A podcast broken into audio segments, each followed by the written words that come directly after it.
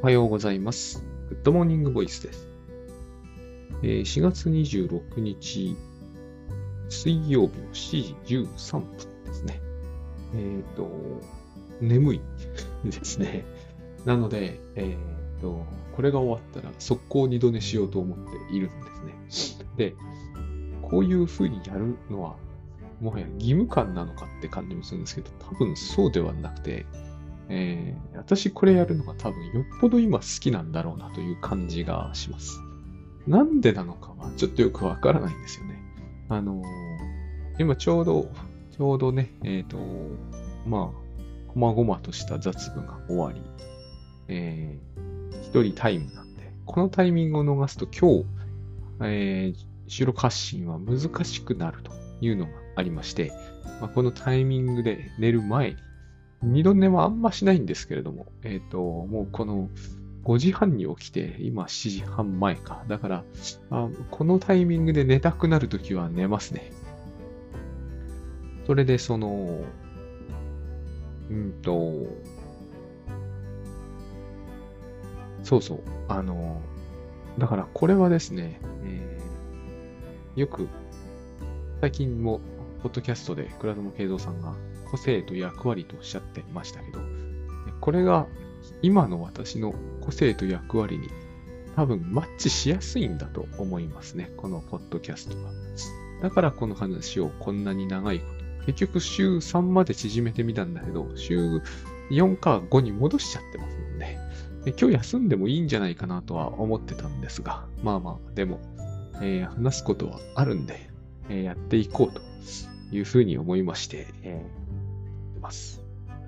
でね、あの、まあ、なお30日を前にして、30日が第1回ですよと、あの、第2期の3ヶ月チャレンジですね。えー残席ありますよというお話を続けておりますが、あの、一つですね、第2期の、これはもう裏メニューなんですけどね、あの、夢の話を少し、夢というのはこの夢を叶えるって書いてるけど、そっちじゃなくてですね、寝てる時に見てる夢ですね。これが最近私はすごくですね、あの、なるほど、フロイトってやっぱすごいんだなって思うようになったんですよ。彼は夢判断から始めたんですよね。私は、実は精神分析って夢の話が全く出てこないようじゃダメだっていうのがあるんですね。で、私はそれの、まあ多分そういうことあるんだろうなと思いつつ、よく意味がわからないなと思ってたんですけど、最近すっごい夢というものが気になるようになったんですよ。ようやくですね、これほど精神分析の話をしておきながら、夢の判断の話って全然私はしてきてないわけですが、え第2期、第3ヶ月チャレンジではこれを裏メニュー的に取り扱おうと。本当はこのポッドキャストでもですね、もっとこう、直接的に扱いたいと思う時はあるんですが、まだちょっと私には夢の話はよくわからないことが多すぎてですね、えっ、と、とりあえず一旦はこうね、えーまあ、スルーしてるというか、まだ取っておいてるんですよね。話話を抽象的にするほど、なんかまだこう、具体的に整ってこないというか、ただ最近ようやくこう夢の使い方というんですかね、そのなんで精神分析で夢をああまで扱うのかというのが、ようやく少し分かってきた気がしますね。あの、えぐい話がちょっとね、多分苦手だって方も多いんで、えっ、と、とりあえず今、えぐい話しか出てこないんで、この段階を過ぎれば話ができるように普通になるんじゃないかと思っています。本当でもですね、なるほどっていうのが、えーだんだんだんだん見えてきて、まあさすがにあれほど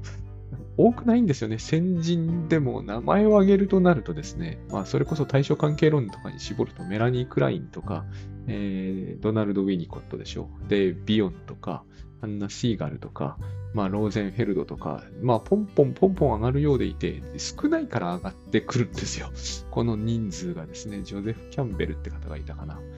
えっ、と、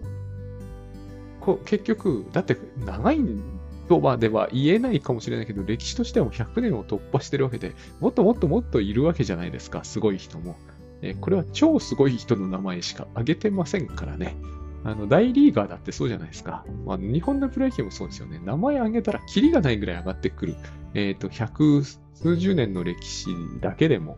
100年も日本のはないのか。でも上げようと思えばすごい、えー、いや、これも大物だし、王と、王と長島しか上がらないみたいなことってないじゃないですか。あの、フロイトとクラインだけとかっていう話しちゃったら、もう王と長島しか上げてないみたいなもんですからね。あのもっといるわけですよ。で、みんながみんなほぼ夢の話は何かしら出てくるわけだから、これが、えっ、ー、と、やっぱ出てこないっていうんではないんだろうなと思って、ずっといたんだけど、僕はなかなかこう夢の話というのはですね、わかるようなわからないようななんだけど、最近急速にわかるようになってきた気がするんですよね。ただこの段階で喋れないんですよ。でも第2期の3ヶ月チャレンジは、えっ、と、濃いコミュニティコミュニティなので、ここはちょっと喋ろうと。生煮えなものでも出していこうっていうのがありますんで、まあ、あの、ご希望の方に限りますけどね、あのご希望されないのに無理やり夢の話しましょうってことはないですが、あの私の夢の話は、ここではもうしていこうかなと思ってますんで、それを裏メニューに加えるということで、えっ、ー、と、一つ、まあ、これで新しく興味が出たという方がいらっしゃったらですね、お申し込みいただけると、えー、嬉しいかなと思っています。あのあ、ついでに今、書き上げ塾ですね。いやついでじゃいけないんだけど、第8期、す、え、で、に、あのえっ、ー、と、5月の放送にスタートしますが、えっ、ー、と、これ、ちょっと1ヶ月ずれてはいないんですけども、第1回がですね、えっ、ー、と、まあ、倉野さんが個別に第1回をやってくださることに今しておりますね、第8期はね、8期だけは。だから、えっ、と、まだ申し込めます。で、何でも言いますが、えー、私の3ヶ月チャレンジも僕は高いとは思わないんですけど、えっ、と、例えば7万円でお申し込みいただいた場合は、の3で割ったらもう 2. 点何万円ですから、そんな高くはないんじゃないかなっていう、週4回のセッションありますからね、4でセッション終わったら5000円になっちゃうじゃないですか。そんな高くはないと思うんですよね、この金額だったら。まあ、5、6000円のセッション。えっ、ー、と、そんなに受けなくてもって思われると思うんですけど、1時間で、えーと、進むことってやっぱ少ないんですよね。えっ、ー、と、これは受けていただくと必ずわかります。で、えっ、ー、と、腕が良くても、へっぽこでも、えっ、と、カウンセリングってあれですよ。1時間で4回受けたぐらいでは、えー、はっきり言って僕は、あの、どんなテーマであってもですね、ちょっと物足りないなっていう感じはします。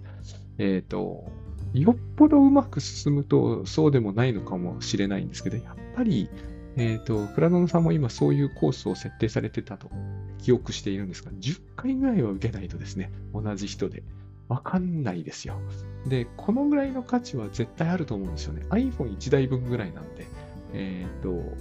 全然こう、機能が違いますし、iPhone の方がずっといいと思われるかもしれませんけど、そうではないんですよね、これはね。うん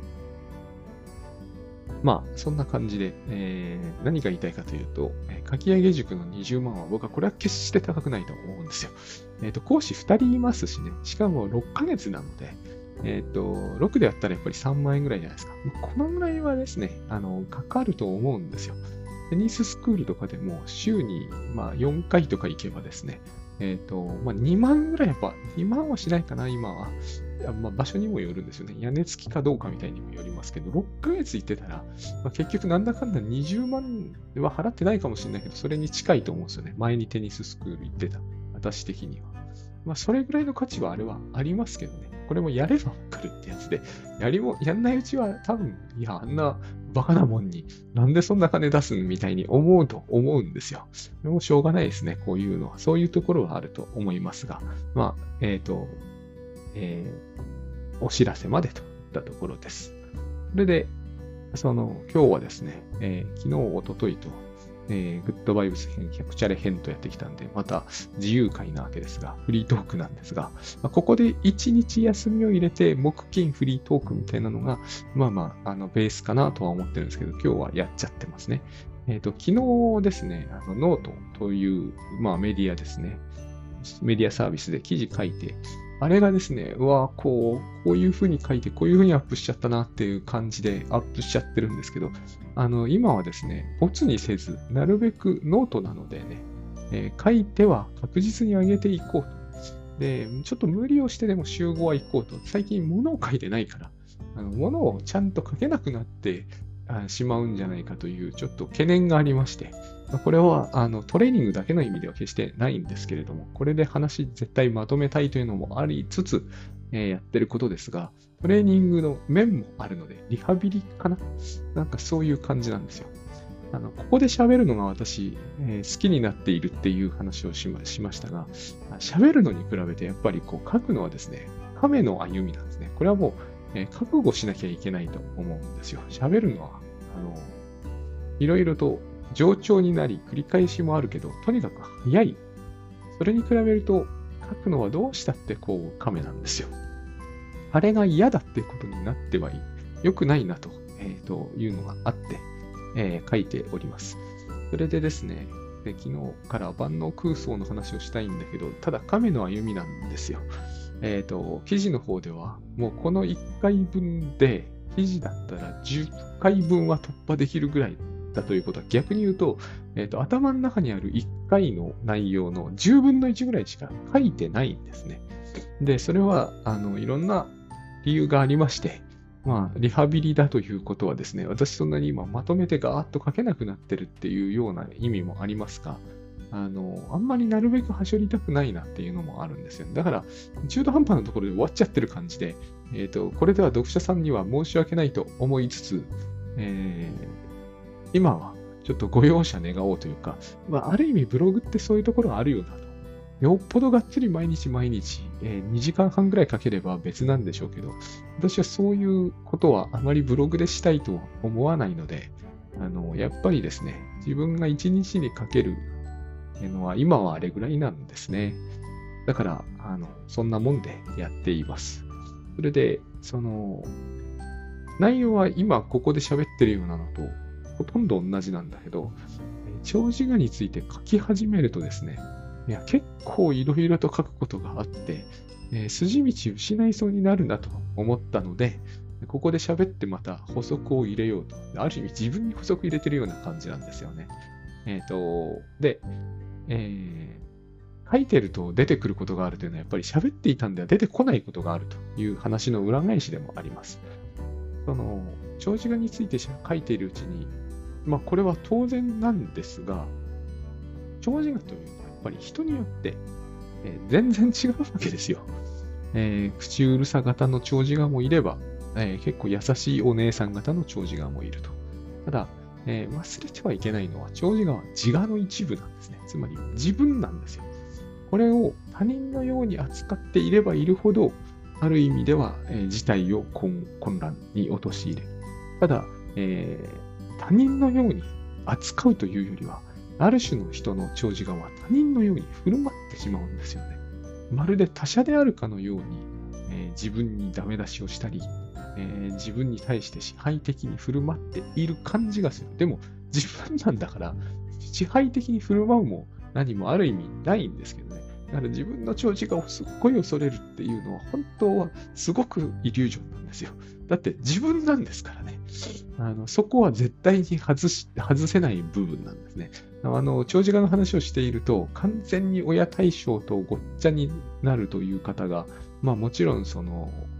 セッションとかね、セミナーとかでは、当然そういう話にだんだんなっていきますよね。いやもう本当にダメ出しがひどくて、私のやることなすことにいちいちって言うんだけど、いや、それ自分だからねっていうね。あの、でも、ある程度その話にもちろん乗っかりますよ。あの、そういう対象に思えているというポイントが外せないので、つまり自分なのに他者になっちゃってるっていうのはすごい、すっごく大事な分裂じゃないですか。えっ、ー、と、これは本当に、あの、筋道だって喋らないとちょっと分かりにくいかもしれませんけど、これは本当に先送りってものを示唆すると思うんですよ。示唆しますよね。えっ、ー、と、先送りというのはつまり分裂じゃないですか。私はこの税務調査のための申告書を作んなきゃなのだって思ってやんない。明らかに分裂してますよね。えー、自己矛盾をきたしているわけです。自分の中に他者がいて、えーと、その他者がしかも支配的な振る舞いをしやがってるわけですよ。だから、えっ、ー、と、自分なんだけど他人なんですってことになっちゃってるわけで、えっ、ー、と、長寿側はそれを非常にやりがちなんですよね。もう、私、結局、長寿がそれをやりがちというか、私たちが長寿側をそうしがちなんですよ。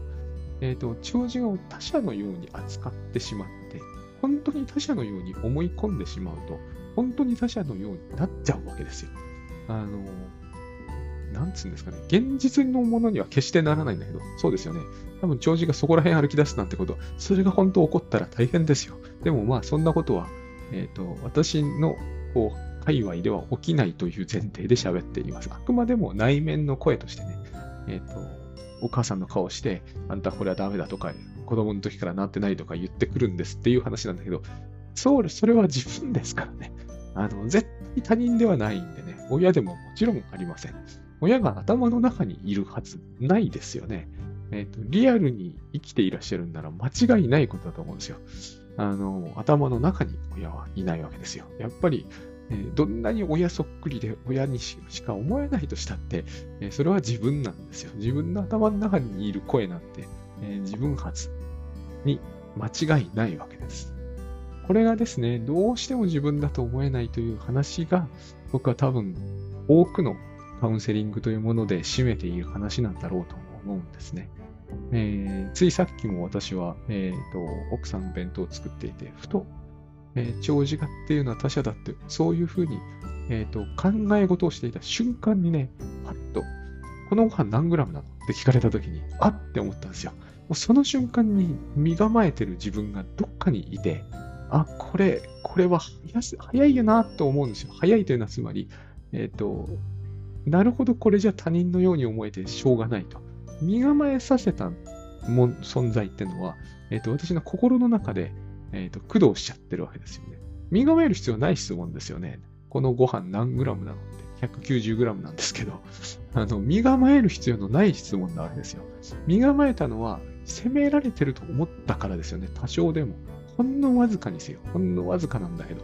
え、ー、と、責められてるっていうのは多すぎるんではないかという含みがあるのではないかと。まあ、このような懸念は、え、ー、と、どちらかというと妻の方が持つタイプなんだけども、だから妻はこれを持ってるから大変なんだろうなって思うんですけどね。え、ー、と、そのからくりは義実家で僕は知ったんで、えっ、ー、と、多分私も同じことが起きてるんだけど、あの義実家の雰囲気と全然違うんで、ここがやっぱり人間の心には長寿がってものが、え、ー、と、無駄に、無駄に機能しがちだという、一つの証拠の、まあ、n イコール2ですけど、うちと義実家しかないんだからね。え、ー、と、ただ、うちと義実家雰囲気が違う。タイタイプも全く違う家なので、え、ー、と、なのに同じような事態が私と妻の心の中で起きてるわけですよね。え、ー、と、勝手に人の問い合わせを勝手に、えっ、と、責め立てている言葉に、えしてしまう。聞こえさせてしまう。それは長寿我が無意識にパッと働いたからなんですよ。正しさというものですよね。えっ、と、正しい問い合わせの仕方とか、人を質問しちゃいけないとか、人を責めてはいけないとか、同時にしくじってはダメだとか、これをあの昨日の記事、おとといの記事あたりでノートで書いたんだけど、これを厳しく言う不調の長寿眼の人もいれば、これを優しく言う長寿眼の人もいますよと。だから長寿眼を、長寿眼が攻めてくるから嫌なわけでは決してないですよということを私は、え、記事で書いたんですもちろん責められれば嫌ですよ。でも、私の心の中の長寿が私をそうそうは責めないんですよね。これでも十分面倒なことが起きますよという話を、えー、書いてるわけですよ。ただ、そうやって盛り込んでいくから、筋を、筋道を失いがちになる、なるわけですよ。で、喋ってるのと違って書いてるのはこういうスピードでは書けないので、えっ、ー、と、どんどん補足事項を追加するとですね、じゃあまた明日続きってことになってですね、えっ、ー、と、読んでる方はこれでは分かりにくいだろうなと、一気に読まないと分かりにくいですよね。でも、一気に書くのは難しいんですよ。さっきもじょもじょ言ってたのはそういうことなわけですね。で、あの、こうやってですね、えー、責められているように聞こえて聞こえさせてしまうというのは、つまり無意識に動くからですよね。自意識の上では、いや、これはただあのグラムの問い合わせをしている。190は少し多いので、際どいラインなんですよ。見た目じゃわからないんですね。ご飯 190g ってのは。あの、お弁当に入るサイズとしては、えっと、測ったんですよ、私。ちょうどいいのは 175g。15g ぐらい余る。だから奥さんとしては、どの程度余らせるかで、やっぱ悩むんですよね。だから聞いてくると。だけど私が適当な答えをすると怒るから、私はやっぱり怒られたくないという。この怒られたくないというのはですね、えっ、ー、と、ここが私たちはみんな勘違いするんですけど、奥さんに怒られたくないんではないんですよ。自分の長寿がに怒られたくないんですよ。このからくりが完璧に見えれば、奥さんに怒られることは全く何でもなくなっちゃうんですよね。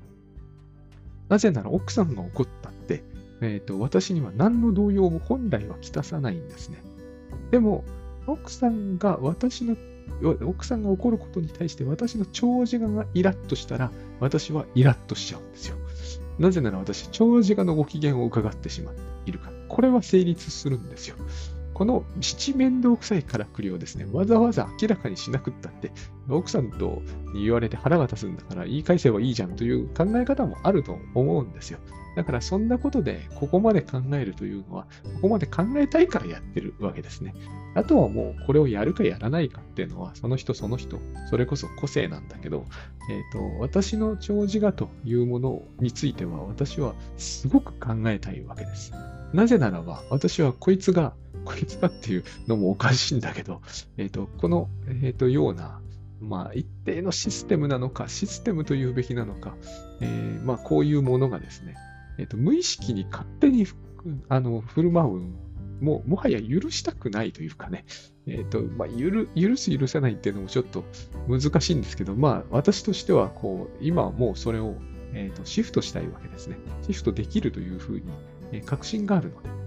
で。で、できるんですかっていうのを、えっ、ー、と、3回は聞かれてるんですけど、もっと本当は聞かれてるんだろうな。えっ、ー、と、できるんですよ。必ずできるんだなというのが、えっ、と、できてみて分かったんでね。だって自分なんですからね。これを忘れちゃいけないんですよ。で、もう一つ、奥さんが怒って直接あなたの腹が立たないのはどういう意味なんだって言われるかもしれませんが、これはもう脳科学の方で説明しちゃった方が僕は手っ取り早い今の時代だったら分かりやすいと思います。確実に脳科学で言えること、僕らが怯えたり、イラッとしたり、ドキッとした時には、扁桃体というところで、特殊な神経伝達物質による、えーと、身体を含んだ一連の駆動が起こります。アドレナリン分泌みたいなものもそうなんだけど、心拍数を高める、発汗作用を上げるといった、上げるから汗だらだらかくってわけじゃないですよ。多分気づきもしないレベルです。でもとにかく上がるんです。血圧も上昇する。これも測ってみないと分かんないレベルですよ、はっきり言って。えっ、と、心拍は分かると思うんですけどね、血圧も上昇します。瞳孔も少し開くはずです。これの一連のと同時に海馬っていうで記憶を司るところからフィードバックが起きて、えっ、と、これが上昇したら、これを、えっ、と、下げるっていう機構も起こるんですよ。上がり続けると面倒なことになる。このことから考えても、これは、えっ、と、あれなんですよ。えー、動的平衡なわけです。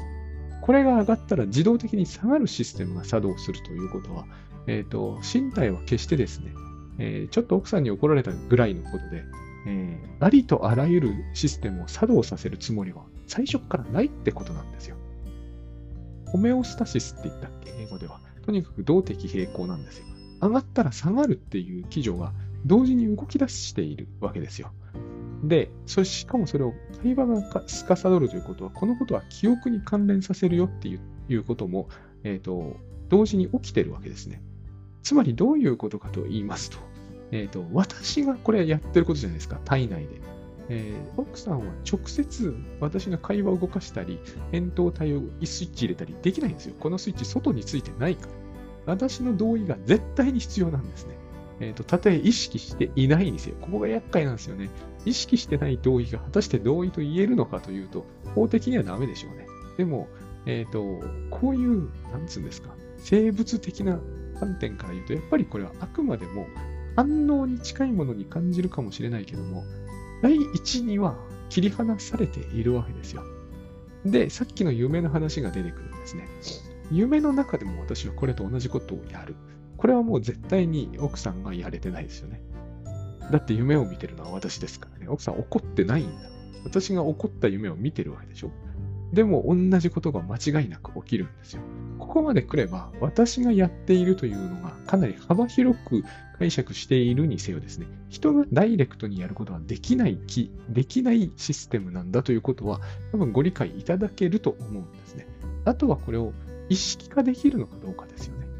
無意識に起きてしまうんだと、たとえ自分がやってるんでも無意識に起きてしまうんだから、えー、歯止めが効かないというか、コントロールできないから辛いっていう問題は残る。でもこれを意識化できるんだったらば、この程度のことでは自分の扁桃体にスイッチ入れないという選択が可能になりますから、えーと、もはや、えー、恐れるという理由がなくなるわけです。恐れるとは、扁桃体が駆動するっていう意味だから、脳的にはですよ。脳的には。扁桃体駆動をさせなければ、多分、恐れるというものはなくなるんですよ。で、えっ、ー、と、これ全部には無理ですよ。目の前にゴジラが現れたけど、扁桃体はとか、そういうわけにはいかない。扁桃体をあの動かさないとかできないけど、奥さんが 190g って問いただした程度で、扁桃体の駆動がいるかという話。でこれはできるんですよ。できると思えば。できると思わないと多分できるようにはなんない。特に奥さんがダイレクトに私を傷つけてるなんて思ってないのは絶対できるようにならないわけです。僕の選択の余地ないわけだ。外からスイッチをされてるわけですよね。えっ、ー、と、それはもう無理なんですよ。奥さんがもしリモコンとか持ってて、私の扁桃体をピッてやって、あの、私がガーってなったら、もうこれはどうにもならないですよ。100%させされてしまう。でも、そういうことはできないわけですよ。190g の問いただしの中にそういうスイッチはこにも含まれていないのだから、私がやってることなんですよ。間違いなく。あとはそれを意識的な選択の領域に移せるかどうかの問題。で、移せるというのが私の結論なんですね。多分これ誰でも移せます。現に移せている人がいるから。例えば私の身近にもいるんですよ。うちの娘ができる。うちの娘も奥さんの前で怒られたことがないなんてことはありえないから、同じようなことあるはずなんだけど、うちの娘間違いなくこれをかなり選択的に、えっ、ー、と、やってるんですよね。どの程度それを意識してるかわかりませんが、でもかなりの部分を意識してやってるように思います。だから、えっ、ー、と、うちの子にできるということは私にできないとは思えないんですよね、私には。絶対やれるはずだと思っているんですよ。で、現にできる時がある。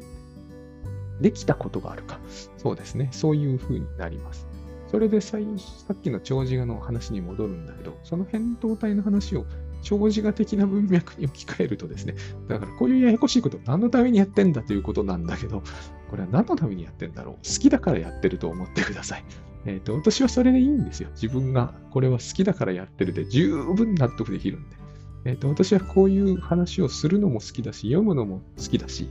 えっ、ー、と、昨日思ったんですよね。ドボルザークの交響曲の8番を、えっ、と、聴いてるうちに私この曲好きだなと。特に第三楽章好きだなと。だこれを聞くのが好きなぐらいには、えっ、と、私は、あの、フロイトの本読むのは好きなんですよ。だからもうしょうがないんですよね。あの、なんだろう。同時に私は昨日負けちゃったけど、ロッテと西武の試合見てた。これを見るのも好きだな、つくづく好きだと思ったんですよ。これも見るのとこう読むのが同時にやってたんですよね、私ね。えっ、ー、と、負けてたから。えー、ロッテの試合見ながら、えっ、ー、と、松木先生の対象関係論の下巻の本を読んでたんですよ。もう多分よっぽど好きなんだと思うんですよね。一番くつろげる時間は絶対これやってるような気がするんで、できるんならばですよ。あの、だから好きなんですよね、単純に。あとはもうこれを皆さんが面白いと思っていただくかどうかは本当選択なんだと思います。それこそ。個性なんだ。僕の個性なんでしょうね、これはね。うん。で、うちの父とか全然好きじゃないですからね、フロイトなんて。母なんて、えっ、ー、と、読んだことすら多分一行もないと思いますからね。えっ、ー、と、この個性は両親からのものでしょうけれども、じゃあ両親がフロイト好きかというと全然そうじゃないんですよね。だからこういうのを個性と言うんだろう。ミクシングすると、こういう個性が生まれるんですよ。謎ですけれど。父と母をね、ミックスすると、どうしてそうでなるのか、謎ですが、でもそうなんですよ。まあ、昨日、えー、二重らせんの日だったそうですけど、DNA ですよ。ある意味では。あのー、まあ、ついでに言うと DNA 勝ちましたしね、ヤクルトに。首位だし。まあ、あの、神奈川だから少しあの気にして見てる。ロッテほどの気持ちには入らないんで、まあ、こういうのも個性なんでしょうね。はい。えっ、ー、と、脱線するとダメなんで、戻しますが、あの、そういう長寿画がですね、無意識に働くと、えっ、ー、と、無意識に働くと他者のように扱ってしまうわけですね。今言った話がまさにそうだったと思うんです。これを駆動する、駆動させないを、えっ、ー、と、長寿画の手を借りる借りないを、えー、選択できないとなると、自分の中にあるものにもかかわらず他者のように振る舞う。もちろん私の心の中には他者、他にもいっぱいいて、無意識に動き出すやつはいっぱいいるんだけど、長寿画に関しては、無意識に野放しにしていると、えっ、と、有害である部分が大きすぎる。だから、やっぱりこれはですね、私の意識下に置くべきなんだというのを、えーと、どの程度確信できるかにも、えー、よって、このコントロールが可能になると思いますね。私はもう完全にこいつは意識下に置かなきゃダメだって今確信してるので、えーと、勝手にこれは正しいだの、間違ってるだの、これに言わせて、しかもそれに私がストレスを感じて振り回されるのはダメだと。あの私の生き方としてこれはありえないなと思えるようになったから、えっ、ー、と、ここまでできるようにもなったし、それを喋れるようにもなったわけです。その、無意識のうちに、えっ、ー、と、さっきもそうですけど、190g っていうのに答えるときに、えっ、ー、と、身構えてしまうのは、長寿画が、えの手を私が結局借りて、無意識にですね、借りて、えっ、と、なんつうんだろうな、ほら、あの、奥さんに怒られないようにしないと、みたいな、こういう長寿画ってこういう駆動をかあの結構得意とするんですね、私のやつをね。えっ、ー、と、怒られないようにしないと っていうわけですよ。つまり、えなんつうんですかね。これは母の価値観の中にあるんだろうなって思うんですけど、えっ、ー、と、夫が妻にいいように怒られている様子はあまりよろしくないみたいな価値観がある気がします。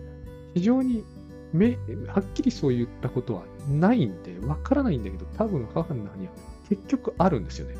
ここが面白いんですよ。母はそういう風なものがありながら、うちの父をガミガミやたら怒るっていうね。あの、これはね、絶対に、あの、あれですよね。長寿画が、母の中の長寿画が、こういう風な怒ら、怒るのはダメなのに、怒らせる父はもっとダメだ。長寿画ってこういう理屈好きなんですよね。えっ、ー、と、私のやってることは悪いが、えっ、ー、と、これをやらせる父はもっと悪い。だから結局怒るしかないみたいなね。えっ、ー、と、これは妄想分裂ポジションだと僕は思うんだけど、こういうのすごく多かった気がします。で、その、それを見ていた私に、見ていたということによって私に少しずつこれが、えー、形成されていって、で、さんに怒られる私というものを良しとしない私の長寿画が、えっ、ー、と、イライラする。イライラさせるんですね、私にね。なぜならば、ここが答えです。えっ、ー、と、私は思うんですよ。長寿画がダメ出しをしたり、怒るということが本当は怖いのではなくて、まあ、それが怖いんでしょうけれども、それよりも怖いのが、長寿画が愛してくれないこと。これだと僕は思うんですね。私たちは長寿画が内面で好きなので、このことは昨日の記事で書きました。えっ、ー、と、相当好きなので、だって自分の価値観ですから、結局。長寿画が愛してくれないことを放置できないというところがあるわけですね。長寿画が愛してくれないと、えっ、ー、と、非常にわかりやすい人の中では、見放され不安ってものが出ます。長寿が親対象なので、親に捨てられたような気がするんですよ。この長寿画をカウンセラーに転移するのが、えっ、ー、と、カウンセラーに見捨てられる不安が募り始めて、カウンセラーの言うことを1から10まで全部聞かなければいけないと思い込むというえ、ー、と、転移関係が発生する。これは、え、ー、と、多分、精神分析であろうとなかろうと、はっきり言って私はある種の学校で先生と生徒の間にこれが成立しちゃうという様を何度も見てきて、えっ、ー、と、当時ですよ、小学校当時、大変不愉快だったのをよく覚えてるんですよ。気持ち悪いなと思ってた。気持ち悪いっていうのは全く僕は正しくないと思うんだけど、正しくはですね、えっ、ー、と、ああはなりたくないっていうことだったと思うんですね。えっ、ー、と、多分私の、えー、母側の父側かなの長寿側的な価値観で、あれを良しとしないんだなっていうのがあります。家族の外で家族関係を、えっ、ー、と、しかもエスカレートさせたような形で進行させる。ある意味では、えっ、ー、と、生徒と先生が恋愛関係みたいになっていく。そしてそこに支配的なものが入り込む。それを僕は相当嫌がっていた。あの、その長寿が嫌がって。だから私はそれを見るというのが辛かったというのが、小学校高学年の時にあったように。あの、中学校以降は男子校なので、そういうようなのを僕は知ってる限りでは見たことがないので、えっ、ー、と、小学校ではそれに近いものがあって、私はそういうのにやや過敏だったように思いますね。今思えば。そのことを、そういうふうなことをやっぱり一連のものを思うとですね、私たちは長寿画を愛しちゃっているんですね。たとえ口うるさくて横暴だとしても、やっぱり愛しちゃってると思うんですよ。いや、口うるさくて横暴なのをそもそもえー、なのに言うことを結局聞いてるなどというのは、えー、好きなんですよ。ほぼ確実に。で、多くの人の障子がそこまで嫌なものになってないので、うんと、かなりの、あの、友愛対象になってて、それはそれで悪いことではないんだけど、えっと、長寿画というのは結局、成立した、その、経緯は古いのでね、えっと、私が、私で言えば2、3歳なので、親べったりで、もう親、親依存がすごく強いわけだから、やっぱりその、親の機嫌を損ないたくないという、こういう風になりやすいんですね。だから、これが私に対して最も支配的に振る舞えるポイントになってるわけです。ガミガミ言うではないんですよ。ガミガミなどというのは、えっ、ー、と、振り払えると僕は思うんですよね。そうではなくて、障子が、ああ、そうっていうような態度。ああ、そうっていう態度。つまり、あなたはそれでいいのね。じゃあ知らないから、みたいな、こういう感じ。これによって支配されてしまう。これを、えっ、ー、とですね、例えば私が妻との、あの、いさかいの中で、あなたはそういう奥さんに、そういうふうに言われることを、えー、受け入れてしまうんだ。っていう、こういうこと母言わないですから、やっぱり僕が作り上げたんですよね、この像は。母はきっかけに過ぎないんですよ。でこれをやるってことは、まあ、俗に言うマザコンですよ。つまり、内面の長寿画の愛を取るか、外にいる人との関係を維持する方を取るかっていうのを選択を迫られてるような感じが、迫られてないんですけどね、迫られてるような感じがしてしまうという。これがえ、ー、と、善悪で戻すと恋起きやすいんです。えっ、ー、と、前もお話ししましたけれども、ぶっちゃけ相談で、えっ、ー、と、風光明媚な、まあ、国立公園みたいなところなのかな。空き缶のゴミを置きっぱなしにする奴がいて、あの、許しがなく感じるという、これはグッドバイブス的に、えっ、と、攻撃で良くないのか、でも腹が立つし、こう、こういうのはのさばらせてはいけないんではないでしょうか的なものをいただいたんですね。ちょっと今、あの、要約しちゃいましたけど。これを読んだとき、私はその、つまり今と同じ文脈をまず考えたわけですよ。ああ、あなたはゴミを捨てる人をそのままのさばらせていいと思ってるのね、みたいな。こういう責められ方を長時間にしたとき、されたとき、私たちの選択って難しくなるじゃないですか。これは倉野さんがお答えになっていますから、えー、探して見ていただくとありがたいんですけど、えっ、ー、と、グッドバイブス的な話を今日はしないですよっていうことなんですけどね。あの、その缶を捨てたと、まあ、タバコでもいいですよ。のを見たときに、いや、ちょっと、それダメじゃないですかって言えないですよね。そうそうは。えー、そのタバコを捨てた人がなんかもう、半裸とかでね、えっ、ー、と、竜の入れ墨とかをこうお腹のところにあって、えっ、ー、と、なんかもう顔の方あんま見えなくなっているような人だった場合、まず絶対それを言える人はいないと思うわけですよ。あの、なんか、なんちゅうんですかね。まあ、プロレスラーみたいな感じでですね。まあ、まあ、まあ何も言わないですよ。で、中で長時間が、その、まず見とがめたことによって、あれはいけないね、みたいな感じで、これはもう無意識ですからね。あの、まず、その、缶を捨てた人のを見た時の人の感覚と同じものが来るんですよね。来る人によっては。あの、ストレスになる。で、これをどうするかって話なんですよ。どうもできないわけですね。結論としては。そこで見捨てられ不安が出てくる。これって、えっ、ー、と、僕はこの順序で考えて見捨てられ不安が出る人はいるよなって思ったんですよ。これはでも、あの、精神分析とか、こういう話をよほど好きで追ってないと、なんで？なんで？って思うじゃないですか。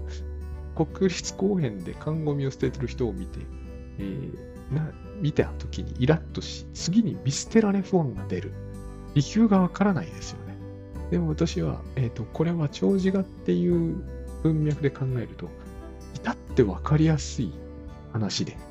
あの、ここで見捨てられ不安が出てす。でも、まさか、あの、えっ、ー、と、力道山じゃないけど、そういうような人に向かって、えっ、ー、と、ゴミ持ってけ帰りなさいっていうのは無理だしな、みたいな。でも、ここで長時間に見捨てられるのか、みたいな。こういうのが出たときに、ものすごい腹が立つと思うんですよ、私は。えっ、ー、と、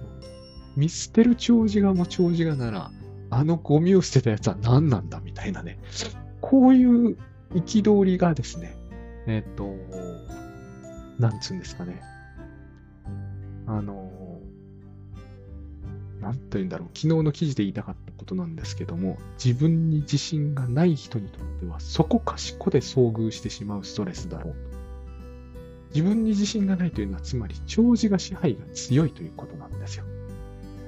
私はだから自己肯定感が低いっていう表現を、えーと、苦手とするんですね。自己肯定感が低いという表現だと、えーと、今の自分が、私が喋ったような文脈とマッチさせるのはあまりにも難しいから、自己肯定感が低いのと長寿が支配が強いっていうのは、なんか関係があるようで、すっごくまた説明をいっぱい要しそうじゃないですか。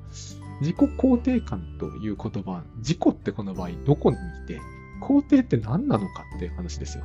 決して長寿が日頃からダメ出しばっかり。だから、そういうのをする長寿がの人もいるから、話がややこしくなっていて、で、記事に盛り込むのには数記事いるんですけれども、喋るとこうできるんですよね。そういう長寿がの人もいるでしょう。でも、私は多くの場合、そうじゃないと思うんですよね。むしろこう、優しくて厳しくもあるお母さんのイメージみたいな方をイメージしていた方が、えっ、ー、と、いろんな意味で融通が利くというかね、えっ、ー、と、すぐダメ出しをして、すぐ調子がと喧嘩するんなら、見捨てられ不安というのとはちょっと違う気がするんですよね。見捨てられたくないって意識的に思えるからこそ、この長寿画はいい理想、自我理想って言ったりもするんで、あの、自我心理学の中では。理想的だ。だから愛し、愛されていたいんだっていう時に、こう、釣れなくされる。この釣れなさってのは、すごく精神分析的なんですよね。あの、釣れなさみたいな表現を取るんですよ。ニグレクトみたいな表現はあまり取らず、子供にとってこういうのは答えるんだと思うんですよね。えっ、ー、と、もちろん育児放棄みたいなのは本当に深刻なんだけど、えっ、ー、と、そうではないんですよね。少なからず世の中にありそうなのはもっと多そうだってことですね。釣れない態度を親が罰として与えてくるみたいな、そういうやつの方がですね、えっ、ー、と、私は世間一般の長寿画にはるかに近いものがあるんじゃないかなと思うんですよね。だからこれは愛を求めている。そういうふうに思われるわけです。そして、えっと、もう大体おしまいの話なんですけど、えー、これがなんで先送りに関係があるのかを一応記事ではまとめようと思っているんだけれども、えっ、と、看護みとか、あの、タバコのポイ捨てでは説明ができない。えー、この連れなさに大事なポイントがあるわけです。えっ、と、このあっそうっていうのがですね、まあなん、なんていうのかな、うまく言えてるかわかりませんが、釣れない感じの、えっ、ー、と、綺麗なお母さんみたいなのに、えっ、ー、と、支配されているという文脈で考えると、え、私はこの先送りというのはすごくわかりやすくなってくるだろうと思うんです。つまり、どんな仕事をするにせよ、あるいはもう仕事ではないにせよ、えっ、と、なんつうんですかね。うん。まあ、宿題とかでよくあると思うんですね。宿題って、一見したところ、えっ、ー、と、のび太くんのお母さんみたいに思われると思うんですよね。宿題やったのみたいな。ガミガミガミみたいなやつ。あれだと楽だと思うんですよ。宿題というのは子供時代のことを思い出すとですね、私はもうほぼ何の苦労もなく常に締め切りまで提出していた方だから、分かってない方だと思うんだけれども、やっぱりこう、親の連れなさみたいなものを意識させられるんではないかと思うんです。中学校に行った後は少し分かったんですよ。えっ、ー、と、もう本当に日中も立ちも行かなくなるわけじゃないですか。宿題に追いつかなくなっている。その時に、親は助けちゃくんない。まあ、これは深刻な話ではないんだけれども、子供はこれがですね、7、8歳だとすっごい深刻になってくると思うんですよ。また、えらい当時深刻に怒る先生って結構いましたからね。私、あの、今でも覚えてるやつの中で、あの、三角の定規、あの、でっかいやつあったんですよね。あの、黒板で使う三角の直角三角形の定規みたいな。あれでね、こう、裸にして背中を打つ先生っていうのがいてですね、あの、結構問題になったことがあるんですけれども、例えば漢字100回ずつ書くみたいな。で、書いてない数だけ打つみたいな。まあ実際にそんなことでしませんでしたけど、えっと、でも結構もうミミズバレみたいになっていた子もいて、なかなかあれにみんながこうやられてたわけですよ。え、ショックを受けていたというのかな。ああいう時、親が、あっ、そうって言うと、すっごい辛い感じが当時であればしたと思う。今だったらね、あの、大人になっちゃえばそんなことはないんですけれども、この、えっ、と、釣れなさってのは、つまり、やっぱり見捨てられ不安みたいなものを、えっ、と、引き起こすと思うんです。そして、宿題ってまさに先送りの対象じゃないですか。先送りしてるから結局、えっ、と、大して、大した、これ大人がそう思ってると思うんですよ。こんな大した量でもないのに全く白紙のままで、だから、あの、少しぐらいは痛い目見せないとダメなんだぐらいに、多分そのぐらいだと思うんですよね。えっ、と、これが子供の側から見ると全く違う光景になっちゃうというのは、ここに長寿が絡むからだと思うんですよ。だって、あの、その体罰は、え、確かに問題ではありましたけど、えっ、ー、と、子供同士がやってる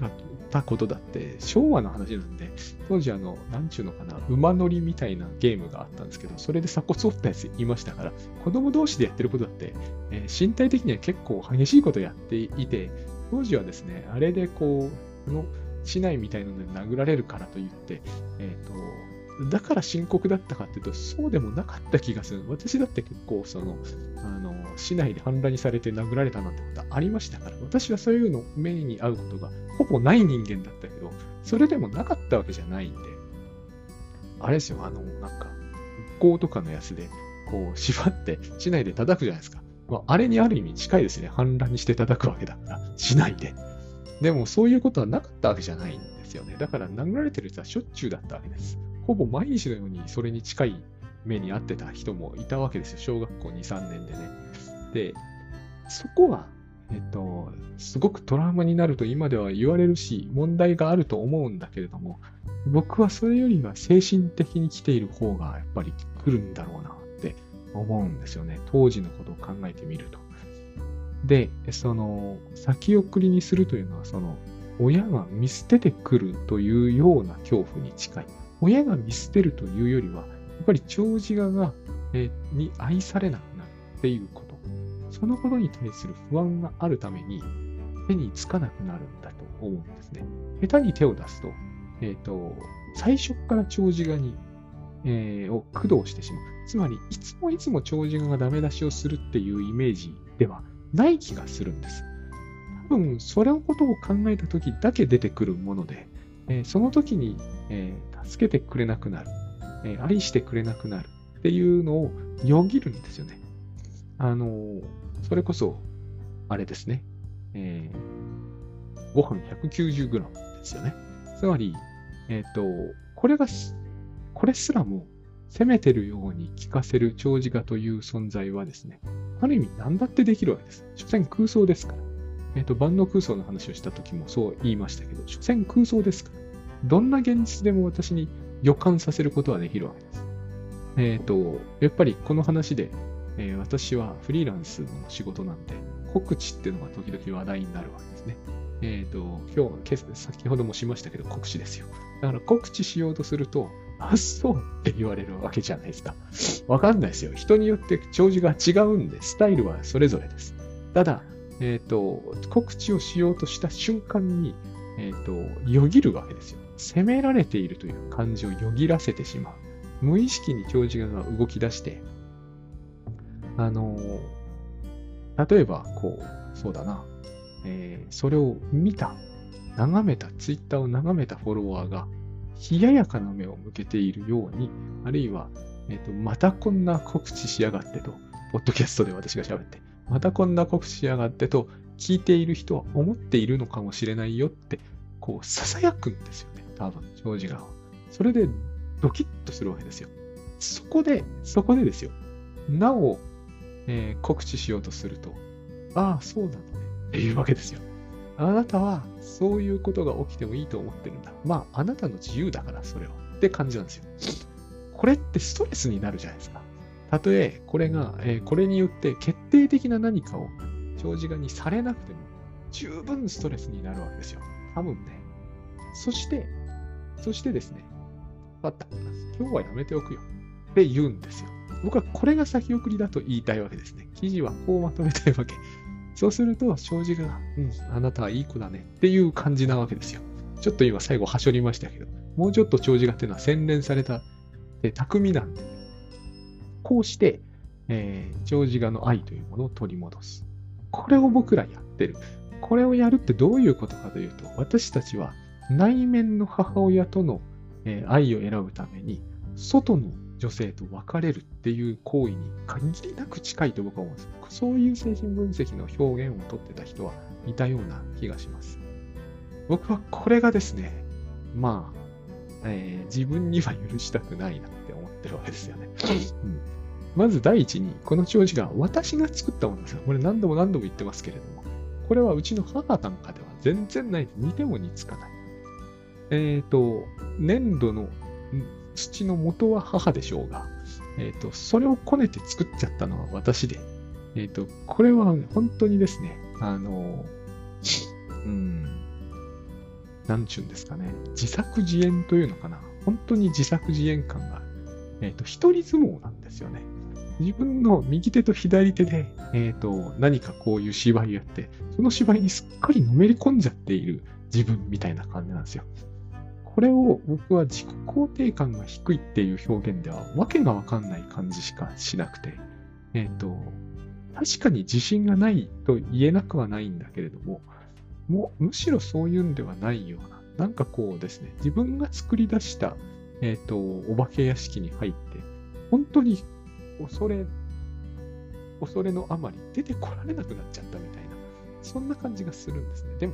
出口は知ってるはずなんですよ、絶対に。入ったの自分だし、作ったのも自分なんだから。えっ、と、これが親が作ったわけでは絶対ないと思うんですね。この質問をされたことがあるんですよ。親のせいにしてしまうのはどうかという話。これも何度もされました。10度ぐらいはされました。いろんな方から。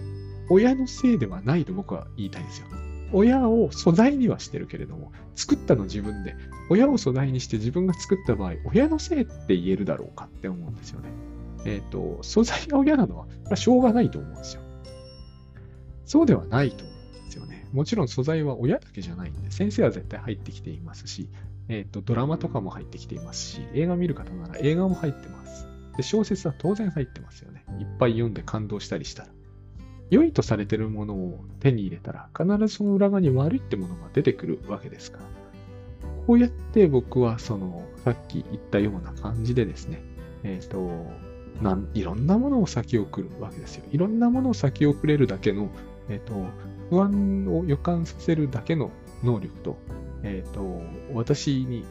を、まあ、愛で支配するっていう能力は、完全に長寿側は、えー手にしているものです。はっきり言って私の一部なんだから、私にできることなら全部できるわけですよ、長寿側。そういう、ただ、えっ、と、これは変なイリュージョン、えっ、と、自分で自分を愛してるっていうのとあんま変わらないですからね、本当の意味で。それをこう振り切るのは本当は難しいことではないっていうことと、一番のポイントはもう何度も言ってる通りなんです。これは自分だから。そして、えー自分がの一部でしかないので、えっと、自分のこの意識化に置くことは必ずやれる。一時的にちょっと辛い感じがすることがあるかもしれないんですけれども、えっと、